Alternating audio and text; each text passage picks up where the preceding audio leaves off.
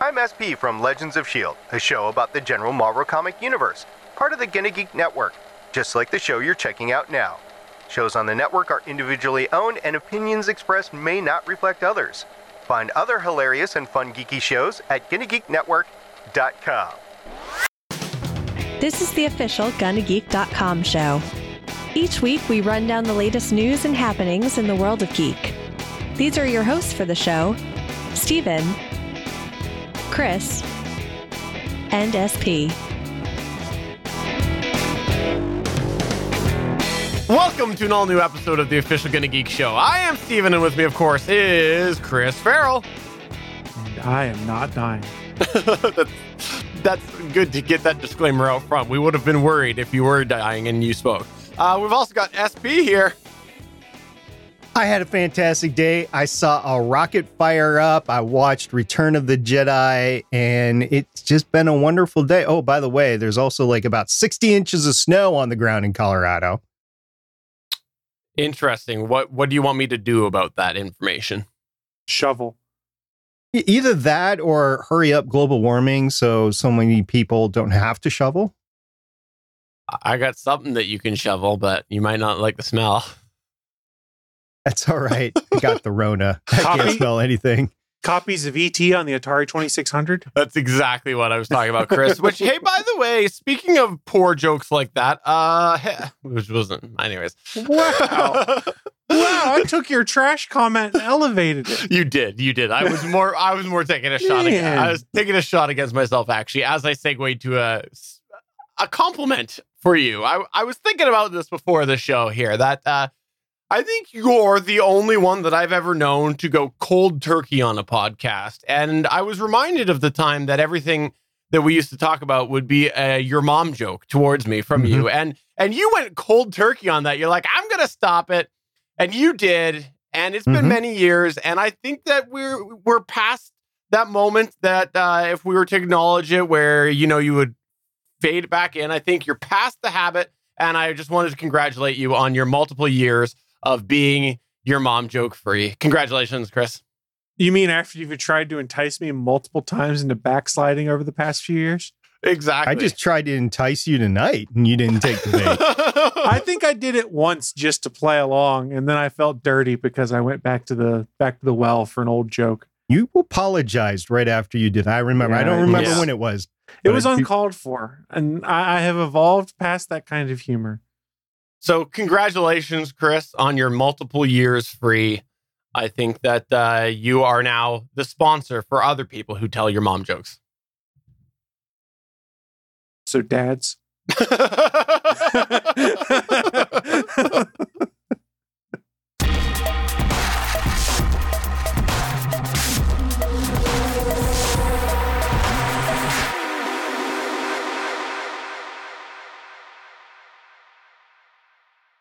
All right, let's start off here with some news that comes out of the world of Apple. If this is the first time you're checking out the Gonna Geek Show, first off, thank you for joining us. And secondly, what you're going to come to find is that there is a big Apple hater on this podcast, and his name is SP. Chris and I are massive Apple fans. And so mm-hmm. today I just wanted to go and give exposure to an Apple product that I think is doing pretty well. And this is all about the Apple HomePod.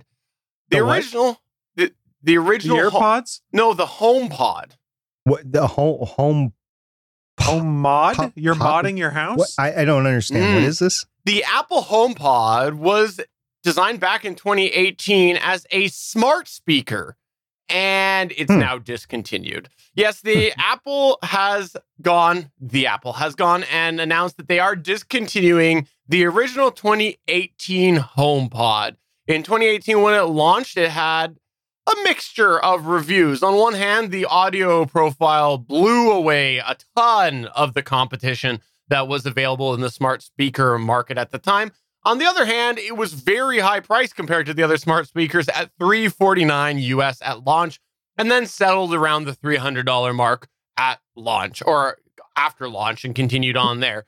Plus, I want to. I, I, I want to specify here. It's three hundred and forty nine dollars, not three dollars and forty nine cents. I just want to make sure everybody knows. I appreciate that. Yes, $349 at launch, settled at $299 was where it leveled out to. But even though the speaker sounded amazing, some people couldn't get past the fact that it would damage your furniture. Yes, there was a whole ring issue where on certain furniture it would leave damage to the furniture. But they are now shifting focus, Apple, because last year they introduced the HomePod Mini, which is a smaller version of the HomePod, still using Siri and still uh, putting out pretty decent quality audio for the size. And apparently, that is the direction they are going to go. Quote, we are focusing our efforts on HomePod Mini. We are discontinuing the original HomePod. It will continue to be available while supplies last through Apple Online Store, Apple retail stores, and Apple authorized resellers. End quote. That was a quote from Apple to TechCrunch. Now, this is interesting to me because honestly, one of the biggest detriments to the HomePod and the HomePod Mini is Siri because Siri just pales in comparison to everything else. So it's interesting to me that they're going to continue with the not good audio one because I could see some people making the argument that well the HomePod does sound really good and it and it still did sound pretty good compared to some of the upper tiers of the Amazon devices and the Google but um the fact that the voice assistant isn't very good now you're focusing on the small version which is naturally going to make that more of the focal point is the voice assistant if the speaker isn't as good and it's smaller. So i don't know what this is. I don't know if this is them finally going okay i think it's time for us to get out but we just released this last year. Let's ride this for a couple more years and then get totally out of this market. Will there be another one that comes that's maybe in between the 999 and the 300 price point I don't know. I uh the fact that they're saying that they're focusing on the HomePod Mini kind of makes me wonder if this is the tail end of the HomePod endeavor. Chris, what's your thought? Well, two points. A lot of it's all about ecosystem. So if people are comfortable with the Apple ecosystem and the Siri smart assistant for everything, then they're probably okay with putting these in their home.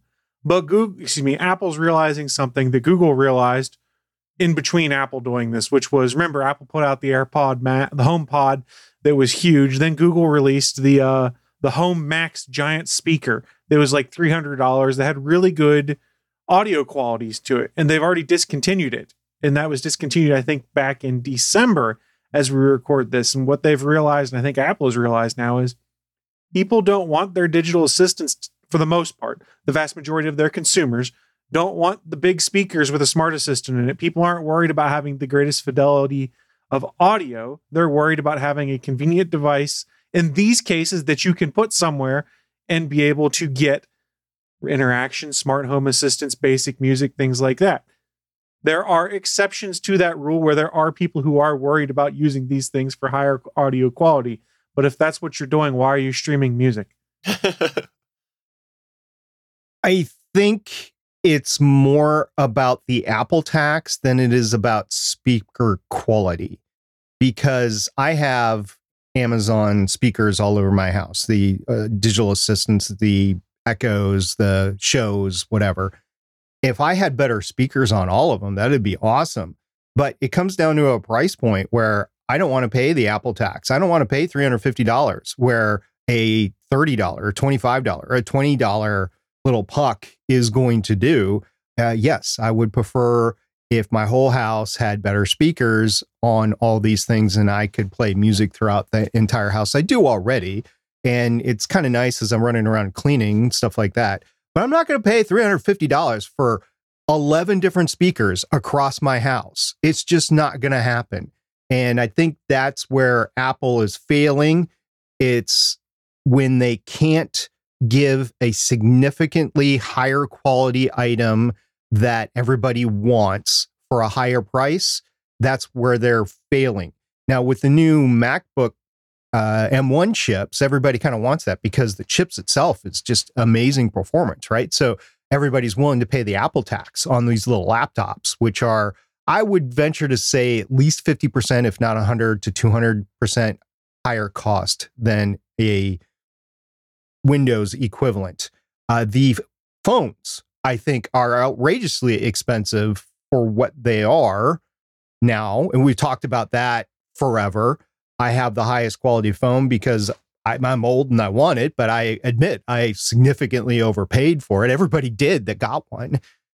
And it's just with these smart pe- speakers that aren't tied to anything else. It's not tied to a ecosystem where you can buy stuff out of your Amazon account or whatever.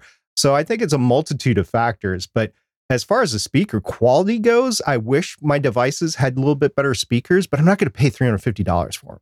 And Well- that's what consumers have realized too, hence why the HomePod Mini is all that remains right now because people don't want to pay the price to have high quality speakers everywhere. They're okay with having okay speakers spread throughout their house, for lack of a better term.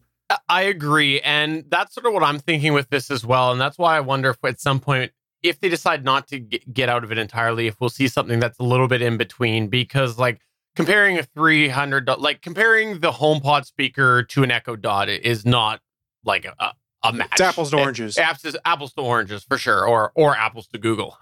and uh, the thing is, for some people, they just want that voice interaction, and so that's where those dots work well. But I think when you look at like the Amazon line, they've done it great. They've given a balance or, a variety of like sub two hundred dollar offerings, and some of them have displays, some of them have better quality sound, some of them are are like just a a dedicated Echo unit, the Echo Plus, that have good sound. And then you've got like the Echo Show 8, which has good sound, maybe not as good as the Echo Plus, but almost there. In some ways, a little bit better because I own both. Um, but it has a display. So you have all of these variety of options to fit every person's sort of desire and needs and and not spend $350, right? So so I think that 350 is too high. I could see I could see them getting away with something around the $200 mark, but I I think that they're just way out in left field at the moment and that's why they had to discontinue it. And uh, yeah, I I am one of those people who doesn't have an Echo Dot in play anymore because I wanted the better better sounds. The smallest one that I think I have that I would call like the most basic is the Echo Show 5. I mean, I think we talked about it when this originally dropped, is for lack of a better term, this is a Me Too product. This is Apple saying, hey, look, we have speakers for our smart assistant. And they were billing it as, hey, here's a great way to hook into Apple Music, which is a good streaming service. And at the time, did not have hooks into other services. But now you can get Apple Music. I think you can get it on Google devices. I think you can get on the Amazon devices, things like that. They've spread out and realized, hey, as long as people are subscribing, we don't care. And they were so far behind when it came to putting these speakers in your room that it was a tough sell. And honestly, the best reason to have bought the HomePod was to buy two of them to pair with your Apple TV as a easy, cheap surround sound, high quality sound for your television. Because that's one of the things that they didn't really advertise it very well, but you could pair HomePods directly with your Apple TV. So if you just had a flat screen on a wall, that was an easy way to get rudimentary surround sound or at least better sound coming out of it. I- I don't think this is a bad thing. I think I wouldn't be shocked if Apple eventually decides to get out of this market because I don't see it as being a big winner for them. They sell a few and maybe it helps them drive some Apple Music subscriptions, but probably not enough to make them say we Mhm. have to keep this line hardware going. And and that's fine. I, I think there's nothing wrong with saying this may not have panned out how we want and backing out of it. That's true. It's a tough market, digital assistants. It is, especially when Google and Amazon are both doing it very well. Now, Hmm. I've expressed issues with Google's actual home interaction, but when you look at it from the perspective of Google Assistant's evolution from the Google Now time, back when it was called Google Now, like they have just done so much every big generation change of that. And Amazon came in strong from the from the start. So yeah, it'll be interesting to see what happens. Look, it's a tough market. Did you see what Microsoft did with their only Cortana speaker this week? It Did- was the Harman Kardon Invoke. That was a speaker that was designed to have Cortana built into it, and they just dropped a patch and updated it to remove Cortana from it. So now it's a glorified Bluetooth speaker. Oh, They were on Best Buy last year for closeout for 99 bucks. And I was like, eh, this could be fun to play with. I went, yeah, I don't need it. And I'm sitting here going, Thank God I didn't do that. oh, still would have been better than the Clausio. Is that what the name of it was? Or oh, whatever whatever they renamed it to, I forgot about that device. I hope whoever bought it at Goodwill for like three bucks enjoys it. all right, well, let's move on to the next news point, which is all about a day one Game Pass release, right? That's right. So we're going to talk about Microsoft's uh, Game Pass service that they have. For those that aren't familiar, it's basically the Netflix of gaming. You pay a monthly fee, you have access to an entire back catalog of games, some of which, depending on your subscription tier, are available on PC, Xbox, or on the xCloud service. Now, there is a game right now that is being developed by a studio called People Can Fly, which is underneath of Square Enix. Call then they're making a game called Outriders that dropped in beta mid February. And I'll be honest, I didn't have a chance to start playing it until this weekend when my co hosts on the All Things Good and Nerdy podcast recommended it to me. And I started playing it and said, hey, this is actually kind of a fun game. It's a looter shooter, which normally isn't my kind of jam, but I was having fun with it. And there were rumors coming out that Microsoft might be making a big play of trying to acquire it to be a Game Pass game on day one. Now, this isn't unheard of. Remember, any studio that Microsoft out- owns outright, they've pretty much got it set up so that day one release, if you're a Game Pass subscriber, you can play it. Meaning, when Halo Infinite comes out later this year, if you're subscribed to Game Pass, the day it launches, you can start playing it for no additional cost. But this is a game from a third party studio, and they have seemingly worked a deal with People Can Fly, the company that's developing it, and confirmed today that players that have a Game Pass subscription will be able to download and play the game on April 1st when it releases. No, this is not an early April Fool's joke. They'll be able to play it on Xbox or on the xCloud gaming service which I thought was kind of cool. For those that aren't aware, Outriders, and here's just a brief blurb, takes place on a distant planet called Enoch. After getting colonized by humans, something goes horribly wrong. You get thrown in stasis for years. You then emerge with special powers, and you have to help your friends, who are all noticeably older, reclaim the planet. It's a very hard sci fi kind of thing. Earth is destroyed. You've all become refugees on this unpopulated planet, and bad things happen. It seemed like a lot of fun. It is coming out on Google Stadia, PlayStation 4, PS5, Windows PC via Steam, and of course the Xbox family of systems. What is also interesting and why I bring this up is A, it's coming to Game Pass, which is pretty cool. But B, this is one game, and we've seen it in beta, that is a true cross platform game. Meaning I can play on my Xbox, and if I wanted to play with my co hosts, Anthony and Willie, who both have PlayStations, there is crossplay enabled between all of these devices. So it doesn't matter what ecosystem you've bought into, you can play Outrider, Out, Outriders with anyone else. And this is a big deal to me because I'm bought into one ecosystem, my friends bought into another, and now I've got a chance to play a looter shooter game with my friends, and I'm looking forward to it. And while we're talking about it, I sort of get the play that Square Enix slash uh, People Can Fly are making here. It's a looter shooter. These are the kind of games that thrive on people eventually buying battle passes or microtransactions to get cool little loot packs and stuff like that. So while they might miss out on the 60 bucks up front because people aren't buying it, they're getting it through Game Pass. They do get paid by Microsoft for being on Game Pass, by the way. They're going to make it so that people are more likely to be like, well, I'm getting this as part of my subscription. Let me buy the Battle Pass this month because I'm enjoying it. Or let me buy some of these cool skin packs because I'm effectively playing the game for free in my mind because it's part of a subscription I already paid for. So it's an interesting play. And I think it's going to be interesting to see how well this game does on Game Pass when it drops on April 1st, because it could be an interesting new model for third party developers to pick up, which is, yeah, Game Pass might be smarter for us just to be part of it and then bank on people buying things after the fact.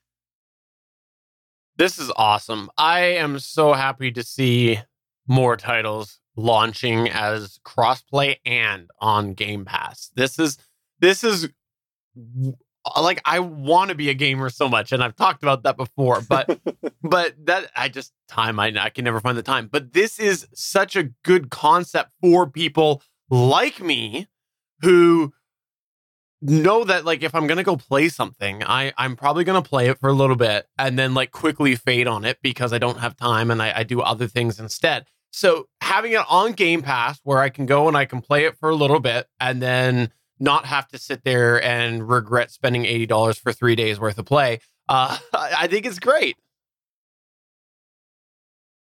Isn't Chris going to send you his PS5 and you were going to start playing on the PlayStation Network? Well, that's what I thought was thinking about as he was talking about this. You know, I, I felt I do feel bad for him that he chose to buy the PS5 and Anthony and Willie chose to buy the Xbox Series X. So it just I, I feel terrible for him. I know somebody should take it off his hands. I know how much Chris likes the PlayStation controllers better than the Xbox Well, controllers. Steven, I'll send you my PlayStation 5 immediately. oh, perfect. Don't worry. I'll send it immediately. uh, for those of you not following the joke, uh, Chris has made it very clear on this show that he bought the Xbox Series X. And generally, his co hosts over on All Things Good Nerdy are more Sony fans, right? They prefer the PlayStation. And let's clear things up. It's not like there's a little console war going on. We have preferences, but we never really get to Microsoft's better because of this and Sony's better because of that, because console warring is dumb. If you go out and console war, you're wasting your time. You missed See, that opportunity for promotion. You could have like teased that on these listeners, and then they would have gone no. over there. No, I hate console war, and I think it's a waste of time. And all it does is make people angry and waste people's time over stupid, trivial nonsense. Just let people play on the system they like. And if it's possible, let them play between consoles, like what we're seeing with Outriders here, being able to play between Stadia, PC, Sony, Xbox. That's awesome. More of that, please. I have a whole rant on how these boxes are too expensive, then they really should be less expensive to be more ubiquitous. But hey, they can't manufacture them anyway right now, so they'd inherently be higher price. Matter of fact, have you been on eBay lately trying to see the price of these things? They're No. like thirteen, fourteen hundred dollars, and that's US dollars. That's not Canadian money. That'd be like ten thousand dollars Canadian. It's ridiculous. Don't support the scalpers. No. Don't do it, people. You don't need a console that bad. Wait until they'll be back in supply and get it that way. Scalpers are the devil. Yeah, I agree. And also, by the way, crossplay, just a little fun story today. Uh, my kids have been for a while played Fortnite on the Xbox uh, One S actually, and then they were playing it on their Switch. And today, my son was playing it um, on his Switch through the dock on the TV. And I noticed how much lower quality it was on the Switch than the Xbox One S, and that was uh, even like the last generation. I don't know. It just it was more jagged edged and things like that. Well, those are equivalent generations, those two devices. That's true. They and are. you don't Yeah. And you don't even have a 4K TV. You just have the 1080. yeah, yeah. But I had noticed Yeah. that it just looked quite a bit different. So Huh, okay. There- There's some interesting stuff you can see on that. If you go look at some of the Digital Foundry videos where they break down how um, Fortnite works on the Switch, it's fascinating how well they've made it work on there. And they get into the compromises they made to do it. But yeah, it, it's not a very powerful chipset in there to do the same things that even the ancient Xbox One chipsets were able to do. uh, By the way, Steven, that wasn't a dig on you that you didn't have a 4K TV. By the way, I wouldn't have a 4K TV if I hadn't had mine go out on me last year. So I just, I'm sorry if that I made you feel like you were no, you living did. Uh, without. you didn't, and and I, I regularly admit that I'd like to get a 4K TV actually, uh, but and it's like they're a dime a dozen now. You can get them cheap, you can get them expensive. So it, at some point it'll be in my future. But uh, let's go on to our next news point here, which is all about our favorite trusted friend of the Gonna Geek show. That's right, it's Hubble story time. Yeah, we have got a Hubble news story again. I had kind of not done any Hubble news stories in the past, but in deference to my two co hosts and their love for the Hubble, I just needed to bring this back because it was a close call this past week. And oh, by the way, we have another update after that. But let's talk about the Hubble first. On a NASA statement that was made on the 12th of March, 2021, on their website, they have a blog on their website, by the way, with all these news stories. So if you just go to nasa.gov, you'll find the blog over there. It's, quote, the Hubble Space Telescope returned to science operations on Thursday, March 11th at 8 p.m. Eastern Standard Time. Wide Field Camera 3 remains suspended while the team investigates a low voltage issue that prevented it from returning to operations. The telescope has completed its uh, first observation since returning to science mode using the Cosmic Origins spectrograph instrument to map gas flows in an active galactic nuclei, unquote.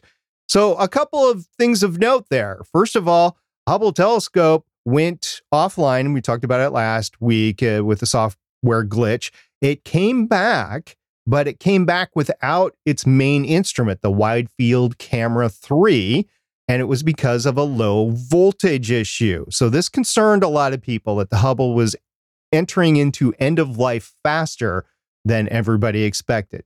Well- Steven's scared it's going to land on his house now. I don't think that's scary. I think it's just an expectation. Are you going to catch it? just just welcoming welcoming your uh, alien overlords that are going to drop the telescope on your house, right? Well, NASA followed that statement up with another statement on the 13th of March, 2021. So that would have been Saturday. The Wide Field Camera 3, now we'll just refer to it as WFC3 instrument on NASA's Hubble Space Telescope was brought back online on Saturday, March 13th at approximately 7 p.m. Eastern Standard Time. The instrument was shut down as part of the normal observatory safe mode activities that occurred on Sunday, March 7th, in response to a software error on the main flight computer. After starting its recovery on Thursday, March 11th, WFC 3 suspended the process due to a slightly normal, lower than normal voltage reading for a power supply, which triggered an internal instrument safeguard. Analysis showed that the voltage levels in WFC 3 power supplies have slowly decreased over time as their electronics aged. The electronics experienced colder temperatures when the hardware is turned off in safe mode. This factor, coupled with the power the instrument components draw as they are turned back on, contributed to the small voltage fluctuation that suspended WFC 3 recovery operations. Further detailed analysis indicated that it would be safe to slightly reduce the low voltage limit to avoid a future suspend, and it would be safe to recover the instrument to its science state. The instrument has now been safely recovered. Standard calibration of the instrument and other pre observation activities will be conducted this week. WFC 3 observations will then be included in the science timeline so that the instrument can once again collect data and continue expanding our understanding of the universe. So, yay! You guys got the Hubble back, but oh no, you guys got a 30 year old car back that is needing to go into the shop quite but a I bit. I can still get the Walmart with this analogy. I was gonna say, like, you can go and you could buy yourself a brand new, like, let's go with something basic, like a, a brand new Toyota Corolla. Okay, that's that's new. It's probably got some cool bells and whistles if you go and move up package and things like that, and it's fun. But it just doesn't compare to taking grandpa's old Crown Victoria for a spin around the block. If you go and you take grandpa's old Crown Vic or Grand Marquis, that's just mwah, that that's just the cat's meow, as they say, right there. So that's what the Hubble is. The Hubble is grandpa's Crown Vic, Cadillac, or uh, Grand Marquis. I'm just throwing old vehicles out. See, with I was thinking it was more like a Honda Civic. You can drive it into the ground forever and it, it'll just keep going. Because there's, there's one gal I work with who has like a 30 year old Honda Civic that she's got like 350,000 miles on and the thing's still going strong. It's insane. Yeah, that's true. You guys can have your old cars. I'll take my s- Cybertruck when it comes in. well, your Cybertruck ain't in space yet, is it? My car's in space in this analogy. I see. All right. Don't so, you wish you had gone with a Tesla for your example, SP? right? You'd be good then. If you well, said Tesla Cybertruck Roadster, is a Tesla. but it's not a Tesla Roadster. Yeah, sorry. no, it's I- I not. meant to it's say not a Roadster. roadster. You're you're right. Yeah. Um, also, though, actually, re- really side note before we go on, I do want to say though, this whole breakdown of what went wrong with Hubble really made me think about like how cool it would be to actually like see the Hubble right now because it was what 1990 it was launched, and it would it would be really weird to see the 1990s technology that was in there, like you know, and you think about what's going up now, and, if you put them side by side, just I don't know, it was just kind of fun to think of this big, huge part of our space exploration. And it's like, in some ways, we rely on it so much. And, and then if you were actually look at the 1990s technology, be like, yeah, that's old. That's old. It'd be fun to bring it back to Earth, maybe put a new mirror in it, put new electronics and send Yeah. it back up. But on the other hand, that'd be like restoring, uh, I don't know, a 1956 Buick with all new components on the inside, sure, it's going to look like a 19, a brand new 1956 Buick, but would you rather have that or would you rather have a new, uh, they don't make them anymore, but Roadster, as you said, or Tesla Cybertruck, or, you know, you name your new car. I, would Yeah. rather have the new car because you know it's going to last for a while. I mean, it's cool to show off and take to shows and museums and stuff, but you you just don't want to do day to day stuff with it anymore just because it's so old. It's like dropping a V8 in a Tesla Model S. I bet Side you- note, there are people doing it. It's pretty yeah, I was going to say, I bet you there's some people that have done it, and v- vice versa. I bet you there's a lot of people out there that have done electric conversions on cars. That, yeah, uh, Rich uh, Rebuilds, who was known for a lot of his Tesla rebuilds and things like that, he's currently putting a V8 inside a Model S, and it's just absolutely fascinating. We're on a complete tangent here, I realize, but how, Yeah. to, how to retrofit the body of an electric car to fit like a transmission tunnel and stuff like that. It's a fascinating watch. And guys, I know that the Hubble, you guys love the Hubble so much, and it has given us so much good science over the years, but it, it's quite frankly at the end of life, and we need to move on because it's sucking resources away from improving our understanding of the universe through new instruments. And I think we need to progress now. I mean, it's working great right now because there's nothing else out there to replace it one for one, but I really think we need to move on, which leads us to the next news story. James Webb Space Telescope. All right, I saw this article in the Atlantic and I was like, what? I was like, okay, well, this actually makes sense. I was worried about this. I wish I would have said something on the podcast like six months ago, but I was legit w- worried about this. And apparently I wasn't the only one. So the headline is James Webb Space Telescope is at risk from pirates. Yes, you heard me right. Pirates. Yar. Pirates of the Caribbean. You got it. That type of pirate. Okay. So the exact date that James Webb Space Telescope will be transported to its launch location in the French Guiana is being kept secret because, and I'll just embellish here, space pirates. So there was a tweet way back on February 4th at a conference from Christopher Conselens, I think is how you say his last name. I'm sorry, Christopher, for butchering your name. Anyway, the tweet said, Learn today that the exact date when JWST will be shipped via boat to its launch site is a secret as there are fears of pirates capturing it for ransom. Just when you thought things couldn't get worse. All right. So la- later this year in 2021, James Webb will travel by ship, passing through the Panama Canal to reach the French Guiana. Webb has a mirror as tall as a two story building and a protective shield the size of a tennis court. And it's just too large for a plane. Now, this all actually gets condensed and it's not that big when it launches, but it is really big and it's really too big to travel on a plane. So there has not been any reporting considering the amount of the ransom that would be charged for the James Webb at the time of our recording, but I'm thinking it would be substantial. Plus, it would put all the timelines backwards and everything. Uh, the article in the Atlantic goes into there's been no note of military escort or you know what kind of ship it's going in or anything like that. But hey, I just hope it makes it there on time. Uh, it's not like it's got a definitive launch window based on orbital mechanics. It's not like we're sending it to another planet and it has to launch at a certain time. It's going to a Lagrange point, which we can launch at any time, really. But it would really be nice for the program's schedule since it is, oh, I don't know, about 14 years late. It would be nice to get it into space now. Are they transporting this on a ship called the Lemurian Star by chance?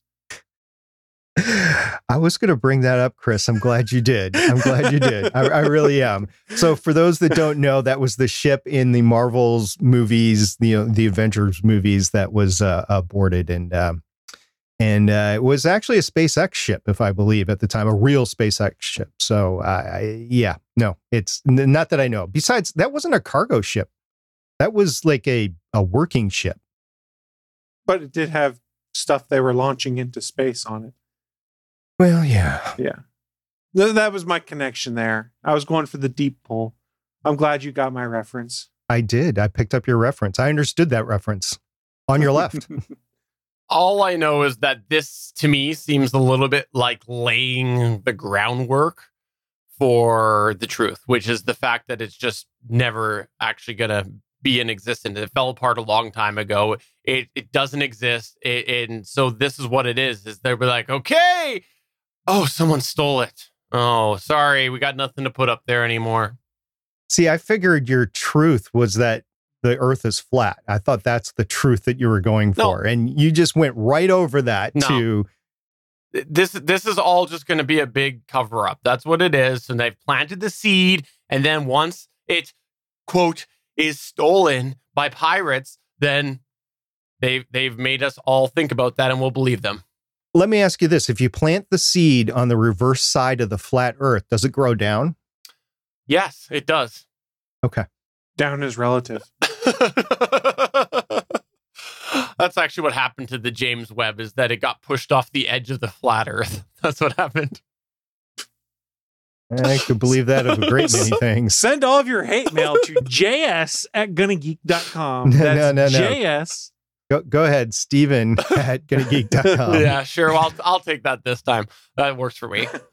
All right. Well, let's talk about Microsoft Teams issues. This just happened today. Uh, we're recording this today on Monday, March 15th, 2021. Microsoft said today that it was rolling back a recent change to its authentication system that affected thousands of users of various services, including the very popular Microsoft Teams app.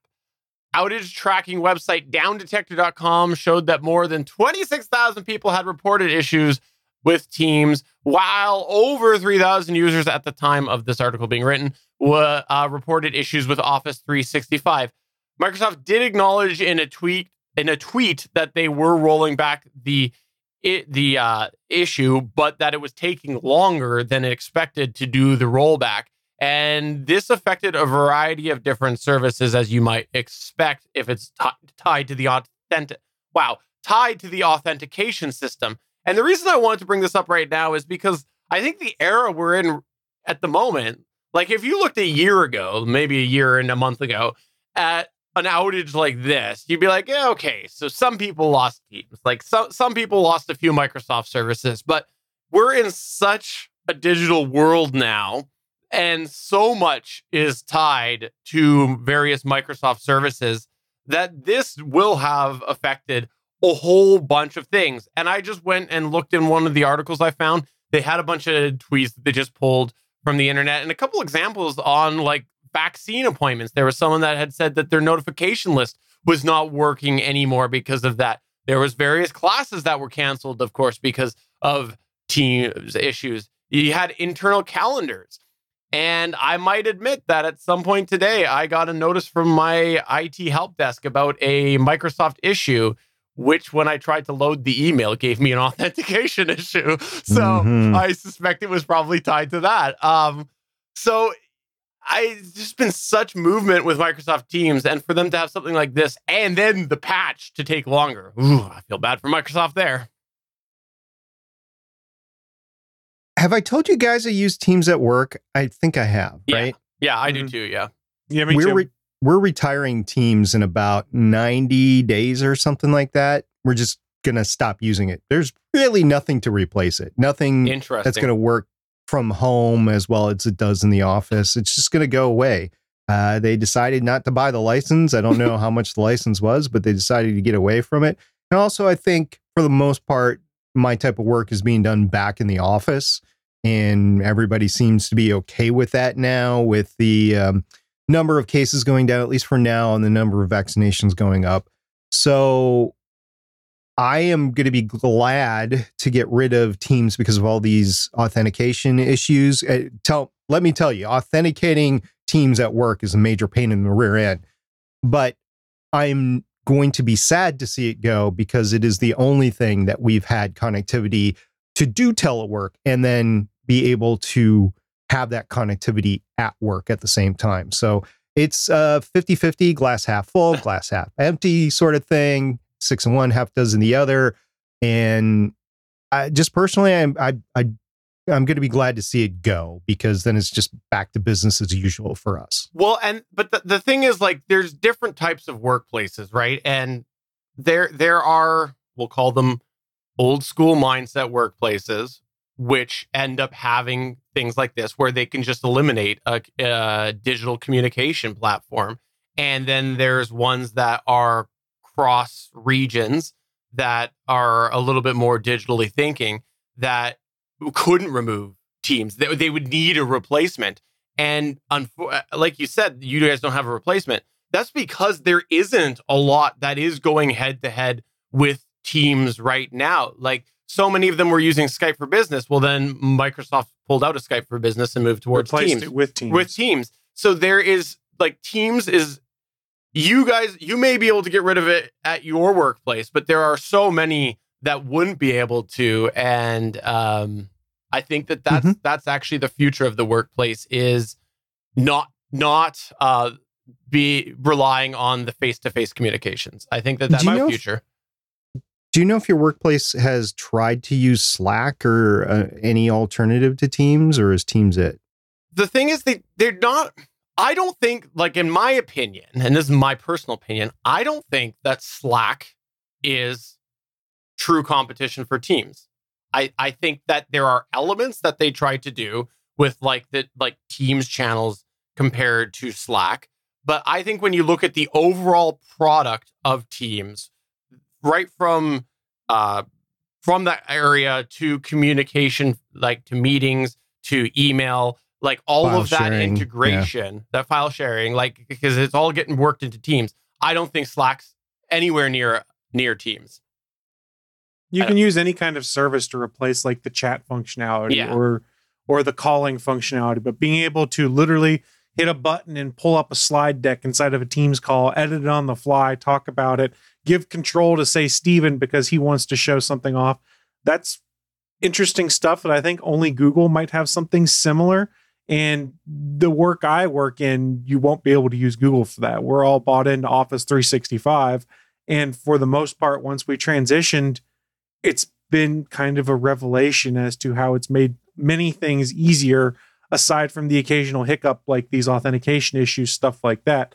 But that's kind of the exception to the norm at this point. So we've been really lucky that the migration office 365 and teams where i work has actually made our lives a lot easier and has actually made it so that they've set up schedules so that even when we go to whatever the new normal is in a post covid era we're still going to have a good chunk of the workforce working from home three to four days a week. yeah Here's where having three old dudes, and one of which is much older than the other guys. that would be me. I'll admit it. On this on the podcast kind of falls a little short because I know that there continues to be distant learning, distance learning at the ev- everywhere from the kindergarten level on up Sure. to uh, the college level right now. And I don't think they're using Teams. I think they're using other specified platforms, and I can't remember what my daughter is using. There's a Google platform. They're using Zoom calls. I, I Mhm. don't. I think Teams is mostly looking at enterprise solutions and things like that. Right.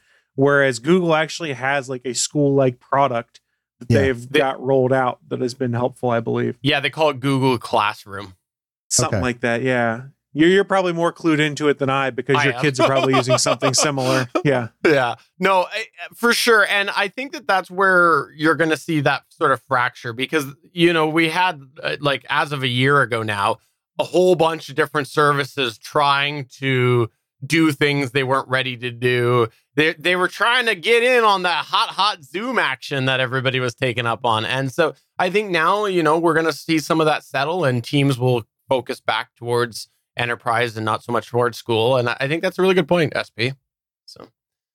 Oh, Yeah, I was just thinking of the next generation stuff. Like so many people that start out in like the 20s and the 30s, they exclusively use Apple computers. And um, why is that? It's because largely the education environment really rewards the people to have Apple, or maybe it's a status symbol or something like that. So the Mac OS system really wins out on college campuses. This could be similar, where you have a architecture for distance learning that wins in the classroom environment and then you try to translate that to the business environment and is it wouldn't be until the people working the IT that are out of college say hey I use this in college I think we could use this or maybe parents with kids or or whatever that classroom environments start to get more businessy as a competition to teams because you're right Chris I think this is going to continue into the new normal my work is is uh, unique in that most of my work can't be done from home, but everybody else can work from home. So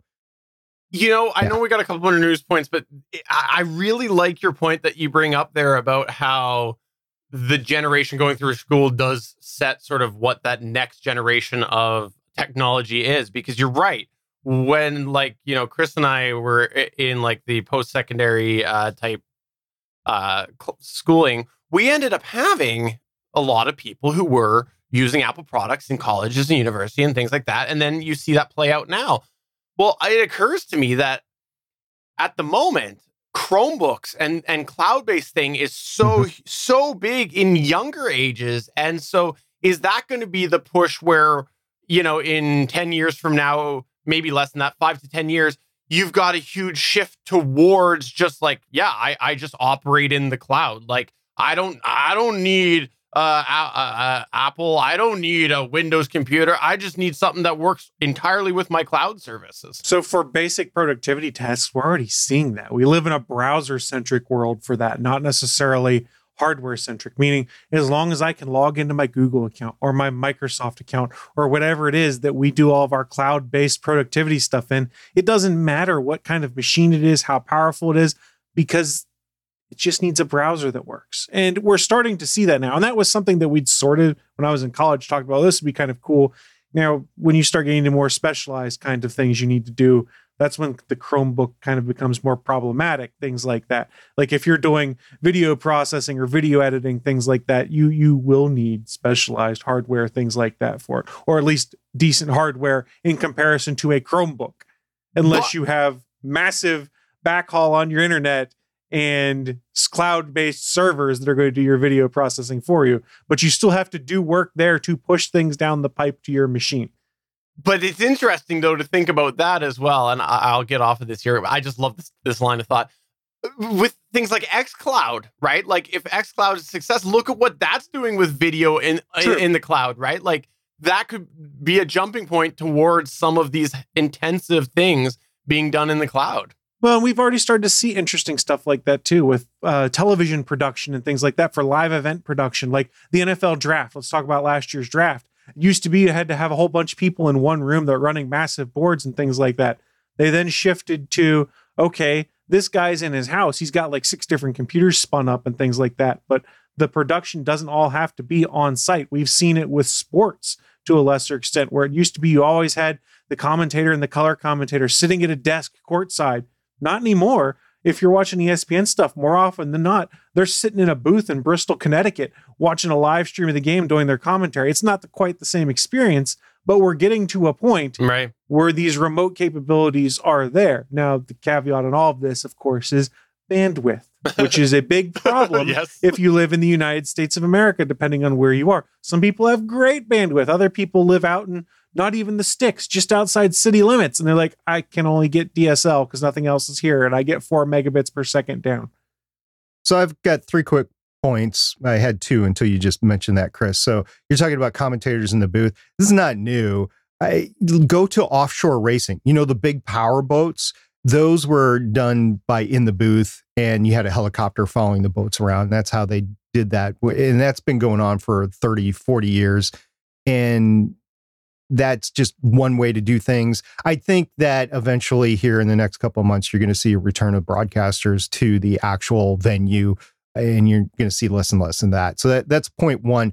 Point two is the reason why Chromebooks are winning out is they're so cheap in comparison to everything else.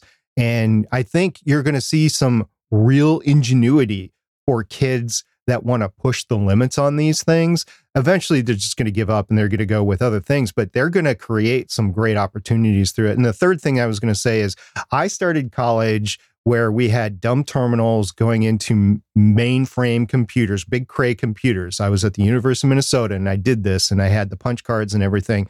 Well, we're kind of right back in there. Instead of a mainframe computer, you have the cloud. So I, I, I think th- it's an interesting cycle to have gone Yeah. through the past 40, 50 years. Well, that's our news point about Teams issues. All right, well, let's go on to other Microsoft news, which is about Edge. Yeah, so we'll make this one kind of quick, but I made the point in the last news story that it's all becoming less and less about what the hardware is you have and more about the browser you have, which is seemingly something that Google, Mozilla, Microsoft have all started realizing. So if you've been using one of these modern uh, browsers, you've probably seen that updates are coming about every six to eight weeks, as it was. Well, Microsoft did announce last week that they're going to be switching to a four week release cycle for their stable builds of Edge later this year. That uh, starting with Edge 94, which drops in September. Earlier this year, Google had also announced Chrome is going to be moving to that same cycle with Chrome 94 sometime in the third quarter of 2021 as an effort to get more features out faster in stable builds. And since Edge is built on the Chromium engine, sort of makes sense that Microsoft would follow them down that same path. So why didn't I mention my, uh, Mozilla's Firefox? They did this in early 2020, which I didn't realize, and moved to four week development cycles and putting new builds out, which is kind of awesome, kind of cool. Now, this is me saying that as an end user who doesn't live on enterprise systems and have to worry about IT security and going through and double checking to make sure there's no holes. They did mention that uh, four week cycles might not be ideal for everyone, especially enterprise customers. So Microsoft is going to be rolling out what they're calling the extended stable option, through which Microsoft is going to roll out major Edge updates every eight weeks and then bi weekly security updates to those who choose that option. And Google is also offering a similar extended stable option to its enterprise customers.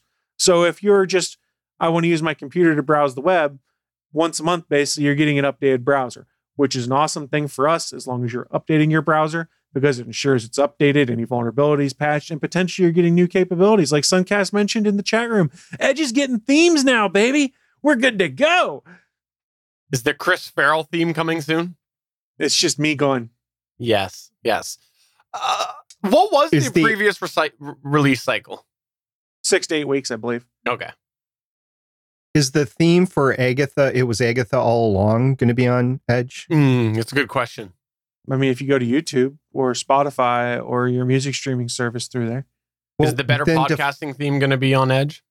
If you go play better podcasting on youtube.com slash gonna geek, I assume yes. What about the Three's Company theme? Will that be on there? Uh, youtube.com search Three's Company theme. Are you noticing a trend here of how I'm saying to find these things? YouTube.com. and he's not being paid by Google whatsoever. Google, if you want to pay me to promote YouTube.com, I'm sure you don't. I will gladly just take like free subscription to YouTube Premium so I can let my subscription lapse. I'm sure or YouTube TV, yeah, yeah, or YouTube TV because that's getting expensive. Yeah. Uh, anything you want to throw in this SP? For Edge, you know, I have not used Firefox for a very long time. I transitioned from Firefox over to Chrome and just lately, I've been using Edge. So I've been going back and forth between Chrome and Edge, especially at work, whichever will work best for me. Basically, if I'm having trouble with one, I'll go to the other.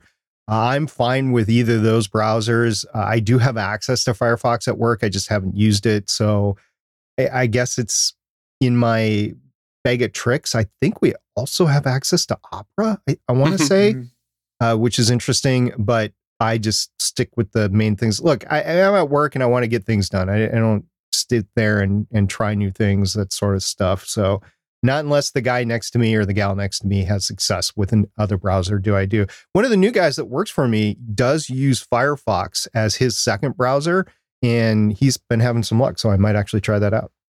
And if you're using Edge, like we said, it's all built off Chromium. So it's very similar to Google Chrome. It's basically a forked variant of Chromium. And it's really interesting the working relationship that Microsoft and Google have developed towards updating that engine where Microsoft mm-hmm. fixed a bunch of stuff and Google was like, ooh, that's awesome when they checked it into the code repository and then folded it into Chrome.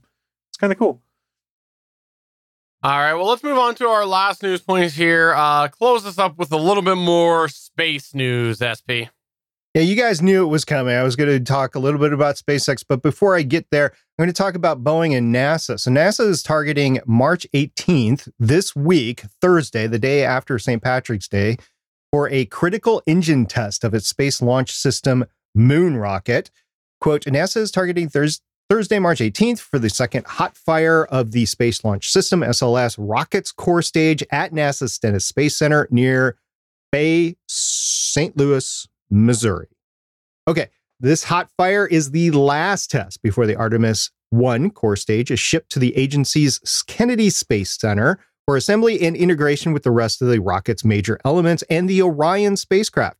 Exploration Ground Systems teams at Kennedy have stacked all parts of the solid rocket boosters for Artemis 1 in the vehicle assembly building and are finishing up booster assembly. After the core stage arrives, it will be lifted and placed between the two boosters and attached at the core stage engine and intertank sections.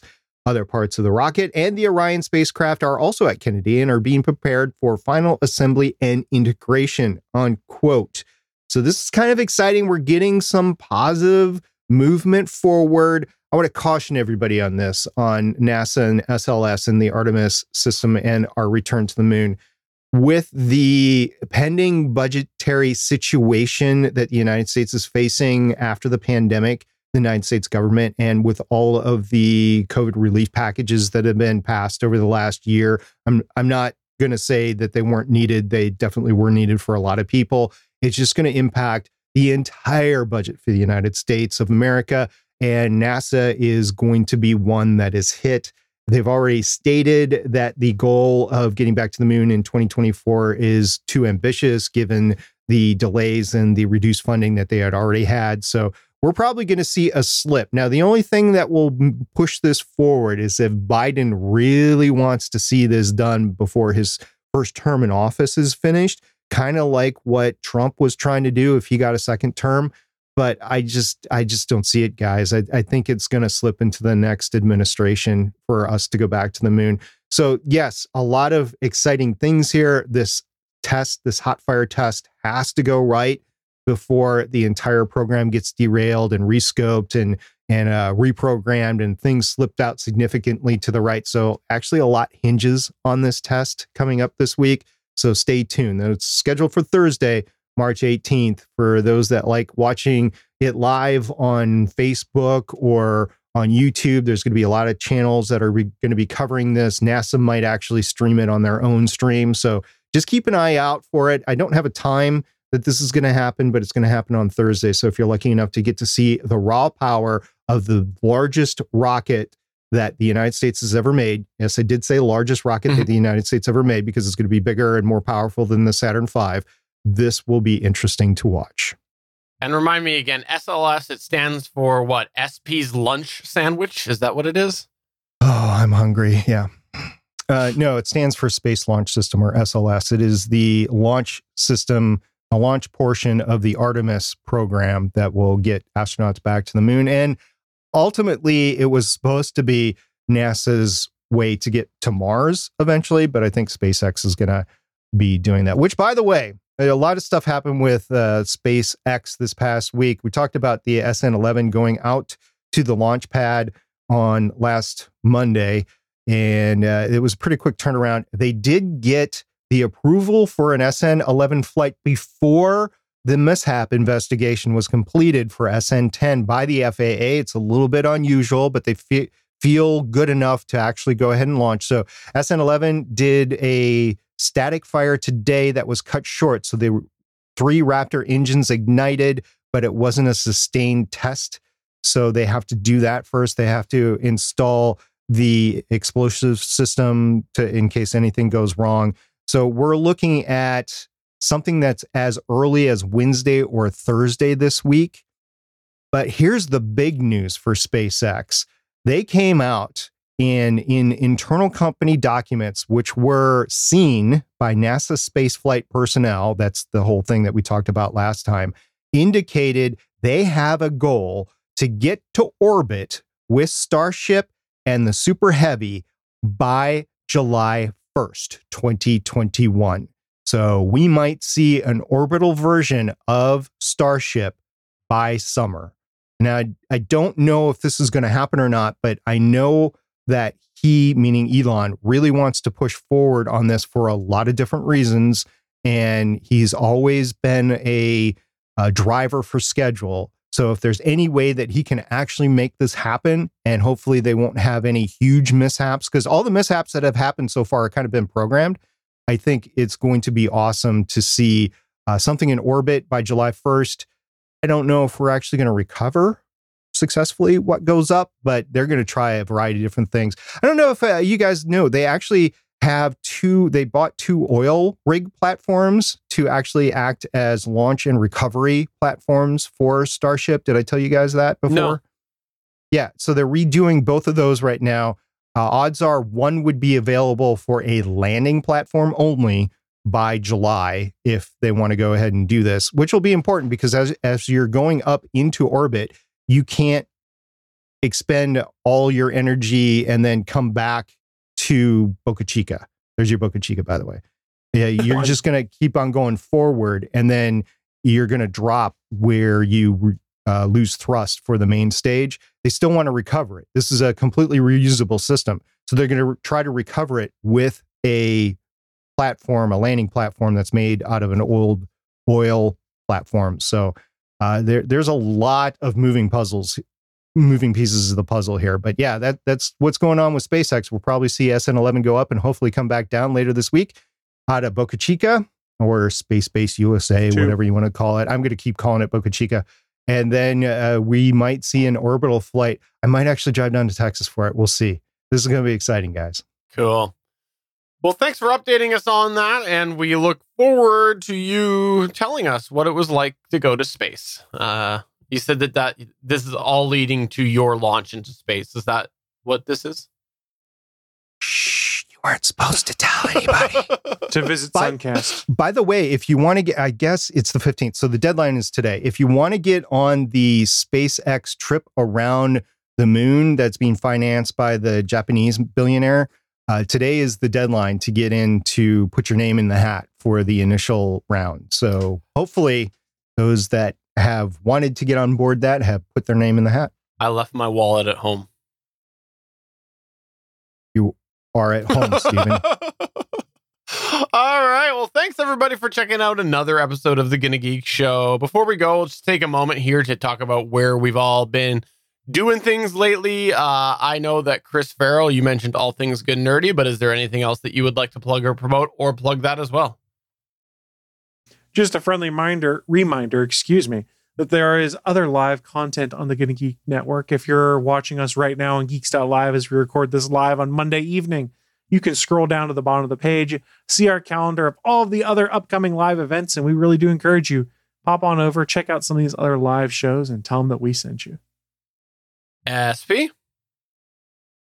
after that wonderful plug of the network, Chris, I'm going to feel really selfish by saying Legends of S.H.I.E.L.D. We just completed our Wand- WandaVision coverage. We had an exciting recording yesterday about the Punisher season two with Chris from Play Comics. But the real news there is that next week we got Falcon and the Winter Soldier. Really excited about watching that. And uh, I guess the girls are going to try to watch it with me. So we'll see about that. Uh, but I'm definitely going to watch it. We're going to podcast about it 5 p.m. Eastern Standard Time, Sunday, geeks.live. We'll be recording. If you have anything you want to tell us about your watch of Falcon and the Winter Soldier, just get it into us. Uh, anyway, uh, Stargate Pioneer at gonnageek.com or uh, catch us on our Discord server, which you can find at gonnageek.com slash Discord. Awesome. So for episode number 369 of the official Gonna Geek Show, I'm Stephen John Drew saying 30 years, 10 months, and 19 days as of today is how long the Hubble has been on its mission. Yes, Stephen, but how long was it actually manufactured? You got to go back in time for that. Hey guys, I'm SP saying we'll see you guys in two weeks. Two weeks, no show next week. See you in two weeks. I'm Chris. Hubble going to drop on Stephen's house. And yes, yeah, we won't have a show next week. Thank you, SP. Bye. Bye.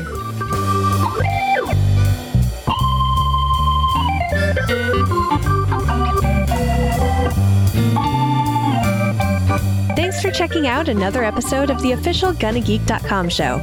If you like the show, please give us a five star review in Apple Podcasts or a thumbs up on YouTube. You can always join us for our live recording sessions, which stream Mondays at 8:45 p.m. Eastern at www.geeks.live.